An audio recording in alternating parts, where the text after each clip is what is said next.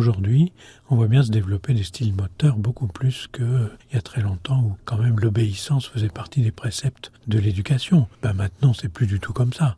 Hein, on voit bien que c'est pas la question de l'obéissance qui compte, c'est la question de est-ce qu'il fait attention à ce qui se passe, quel que soit le comportement qu'il présente. Et on voit bien que ça, chez les enfants réputés instables ou qui sont hyperactifs, cette question-là, par exemple, est centrale. Est-ce qu'un enfant qui est un peu hyperactif, il a besoin ou pas du mouvement pour écouter ce qu'on lui dit C'est ça la question.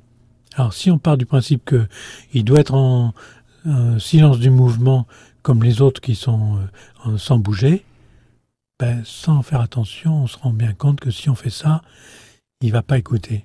Hein, parce qu'il est tellement obligé hmm. de se retenir, de se contraindre pour pas bouger, qu'il ne fait même pas attention du tout au reste.